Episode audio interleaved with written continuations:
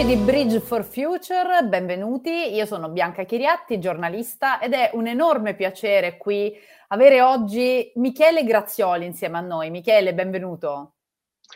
Buongiorno a tutti, grazie. Buongiorno. Enorme piacere addirittura, insomma, mi emoziona così. Enorme piacere perché Michele Grazioli, presidente e CEO di Vedrai SPA, nonché grandissimo, anzi direi proprio uno dei massimi esperti nel campo dell'intelligenza artificiale e che è il tema un po' di cui parleremo oggi in, questo, in questa pillola dal futuro. E allora Michele, io partirei subito chiedendoti eh, cos'è questa intelligenza artificiale di cui oggi si parla tantissimo, considerando che tutti sappiamo a cosa ci riferiamo, anche se non sempre così, e dall'altra parte poi ne stiamo sentendo parlare sempre di più perché ha un utilizzo sempre più capillare. E quindi in che direzione stiamo andando? Allora, definire l'intelligenza artificiale non è facile perché ormai tutti parlano di intelligenza artificiale ovunque, ormai è quasi una parola che se non la metti nelle presentazioni aziendali sembri quasi vecchia scuola. Diciamo che sono due le caratteristiche principali dell'intelligenza artificiale. Il primo è quello di essere sistemi che sono in grado di imparare autonomamente a risolvere un problema, quindi senza che un programmatore dia le istruzioni per eh, per risolverlo, ma semplicemente, tra virgolette, semplicemente vedendo degli, degli esempi, dei record eh, di risoluzione di questo problema e imparando autonomamente qual è la formula per poterlo risolvere. La seconda caratteristica di questa intelligenza artificiale è quella di riuscire a imparare sempre meglio man mano che vede eh, nuovi record nuovi dati. Quindi c'è da una parte la capacità di formalizzare nuova conoscenza, quindi la capacità di vedere come sono stati risolti dei problemi e imparare a risolverli in autonomia e dall'altra parte la possibilità e quindi poi anche la capacità di risolverli sempre meglio. Ottimo. E quindi vedrai SPA che è questa startup innovativa che si occupa appunto di sviluppo di piattaforme per il miglioramento del processo decisionale. Ecco, se noi pensiamo all'intelligenza artificiale come qualcosa che sta diventando sempre più, chiamiamolo democratico, secondo te quali sono i vantaggi e poi invece i limiti poi della democratizzazione appunto dell'intelligenza artificiale? Allora, chiaramente come tutte le tecnologie, eh, l'intelligenza artificiale può essere democratizzata, quindi può essere allargato il suo bacino di utenza quando il ritorno sull'investimento dell'adozione diventa positivo, giusto per capirci le tecnologie di intelligenza artificiale che noi stiamo utilizzando adesso, principalmente a livello matematico, sono state create tra i 40 e i 35 anni fa. Quindi stiamo parlando di matematica che non è nuova, tranne alcuni casi. Quello che è cambiato negli ultimi 40 anni è il costo computazionale di far girare questi algoritmi e la quantità di dati a disposizione. Quindi se all'inizio degli anni 80 far girare una rete neurale costava diversi milioni di dollari, adesso costa qualche decina di dollari, qualche centinaia di dollari su server in cloud e quindi, visto che il ritorno sull'investimento è sempre quanto rende fratto quanto costa, è chiaro che c'è la possibilità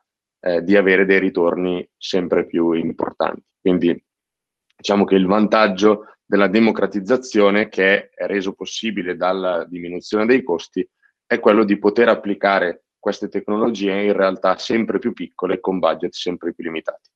I limiti chiaramente sono dei limiti che riguardano la comprensibilità di queste tecnologie. Stiamo parlando comunque di tecnologie eh, che alla base hanno una matematica molto avanzata, sono tecnologie eh, di cui poche persone, pochi individui, specialmente nel mondo aziendale, conoscono le reali potenzialità e quindi quando si vuole democratizzare troppo la svelta una tecnologia, il rischio è sempre quello di avere dall'altra parte delle figure che non comprendono a pieno il potenziale e quando non si comprende il potenziale chiaramente non si comprendono nemmeno fino in fondo i rischi di una tecnologia di questo tipo. Assolutamente.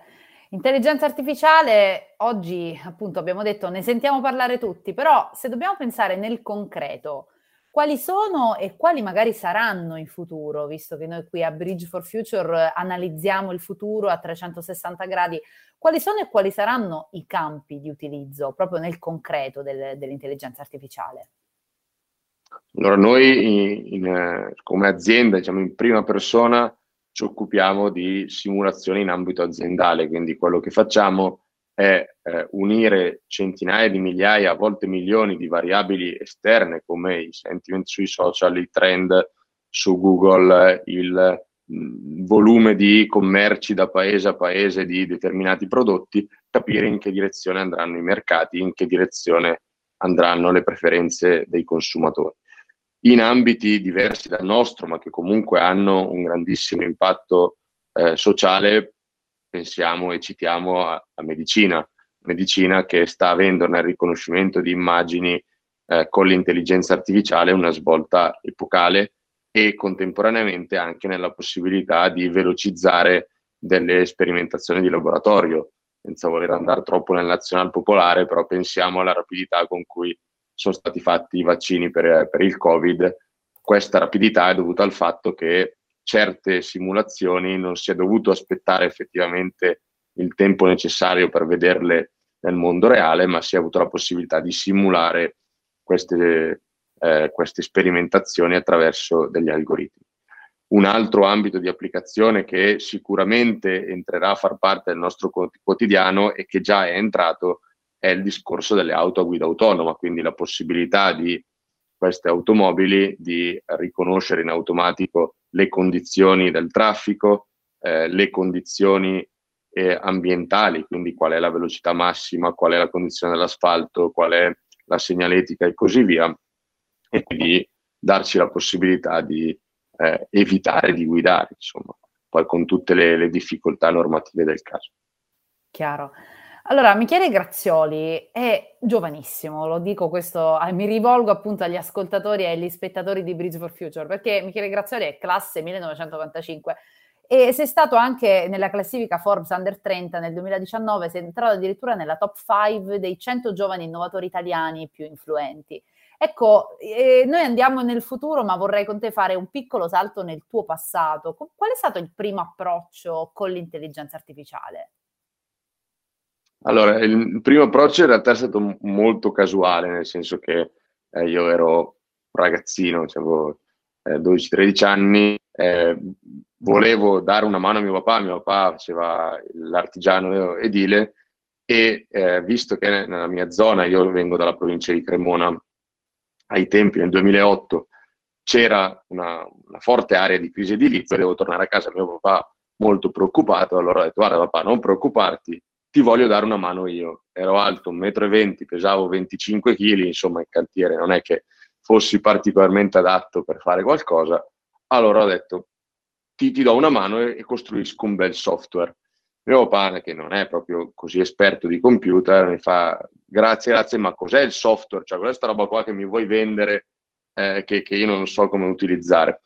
E quindi io mi, mi, trovo in questa situazione un po' strana, nel senso che mio papà non, non ha l'idea di quali siano i requisiti, cioè di cosa gli serve effettivamente, perché se uno non ha mai visto un software per la gestione del cantiere non sa cosa deve fare questo software. E io non sapevo nulla di edilizie, quindi boh, come dovrà fare un software per l'edilizia? Allora mi viene questa idea qua, insomma, molto improvvisata, di creare un sistema molto basico, eh, non stiamo parlando di nulla comparabile con la tecnologia che attualmente sviluppiamo, che fosse in grado di eh, leggere i dati che mio papà già aveva a disposizione di provare a capire che decisioni avevano generato questi dati e consigliare in un contesto che stava mutando come quello della crisi economica con tutto ciò che ne derivava quali sarebbero state le decisioni migliori da prendere.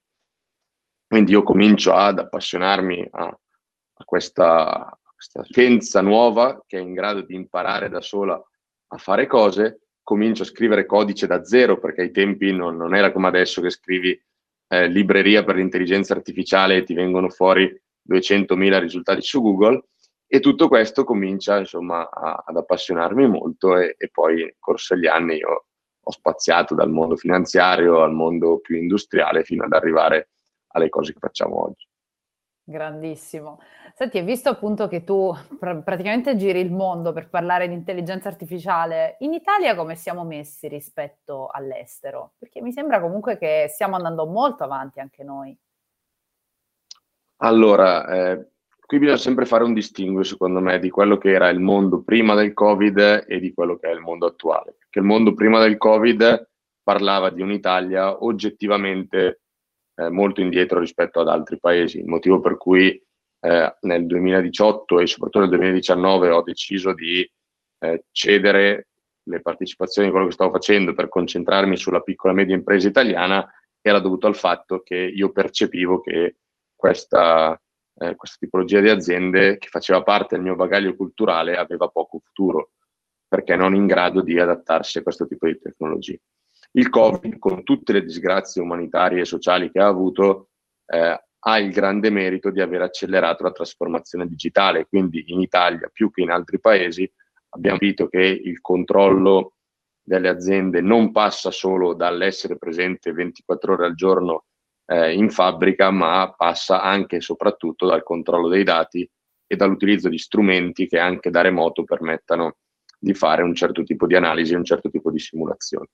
Quindi c'è stato nell'ultimo anno e mezzo un, un cambio radicale di passo, una presa di eh, conoscenza e di consapevolezza di quello che è il potenziale di questi strumenti che sicuramente sta dando una mano. Poi da qui a pensare che tutti i problemi siano risolti, eh, ce ne passa, però nel nostro piccolo noi vediamo che eh, la consapevolezza che questi strumenti possono dare una mano è aumentata molto. Sulla conoscenza siamo ancora molto molto indietro, ma insomma, penso sia il compito eh, nostro, ma anche di queste iniziative, di far capire che l'intelligenza artificiale non, non deve spaventare, anche perché quando noi pensiamo a intelligenza artificiale non pensiamo a qualcosa di simpatico, cioè, pensiamo ai robot, pensiamo a Terminator, pensiamo a chi ci vuole rubare il lavoro, quando in realtà stiamo parlando al giorno d'oggi e almeno per i prossimi 5-10 anni di sistemi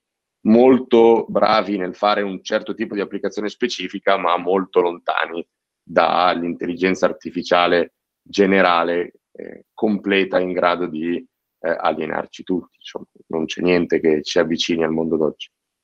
Chiaro. Ti faccio un'ultima domanda, visto che noi appunto qui a Bridge for Future vogliamo dare delle pillole dal futuro. Cosa vedi tu per il futuro? Cosa prevedi per il futuro di Vedrai e anche magari per il tuo futuro? Eh beh, sta, insomma, una, una, bella domanda, mica una pillola questa qua, è, è tutta la dispensa delle medicine messe insieme. Eh, beh, allora, nel, nel, futuro di Vedrai sicuramente eh, io ci, ci, vedo una, una quotazione, eh, anche perché noi siamo partiti con Vedrai eh, poco più di un anno fa, già strutturati per questo tipo di percorso, quindi abbiamo fatto un'azienda con un certo tipo di struttura, un certo tipo di capitale e che poi nel suo percorso ha eh, raccolto una, un certo tipo di investitore. Nel mio futuro, onestamente, ci vedo molto di intelligenza artificiale perché è un tema che, che padroneggio, ma io sono sempre stato uh, abituato a, a, reinventarmi, quindi non star troppo tempo su, sullo stesso argomento. Quindi per i prossimi 4-5 anni chiaramente vedrai e tutto quello che stiamo facendo, eh, credo che sia il, mio, mio focus principale ma un domani mi piacerebbe anche eh, dedicarmi di più ai problemi etici eh, riguardo l'intelligenza artificiale, che in realtà sono problemi dovuti al fatto che molte persone non capiscono eh, effettivamente di cosa si stia parlando e quindi si creano degli equivoci e soprattutto di problemi che riguardano poi del, eh, dell'incapacità di eh, fronteggiare una rivoluzione eh, tecnologica così rapida a livello di competenze. Cioè, alla fine, eh, quando c'è una rivoluzione tecnologica, le persone hanno bisogno di tempo per eh, riformarsi, per eh, riponderare le loro con- conoscenze e competenze, cavoli che termini complicati che sto usando, non mi capisco neanche io, eh, per riuscire ad adeguarsi alla tecnologia. Con quello che sta succedendo con l'informatica, con l'intelligenza artificiale, il tempo alle persone non viene dato e non sarà dato e quindi si creeranno dei problemi sociali che mi piacerebbe poter affrontare con più attenzione e con più tempo rispetto a, a, ad oggi. Ecco. Grazie ancora a Michele Grazioli, CEO di Vedrai, grazie per essere stato qui con noi a Bridge for Future. Grazie mille a voi, è stato un piacere.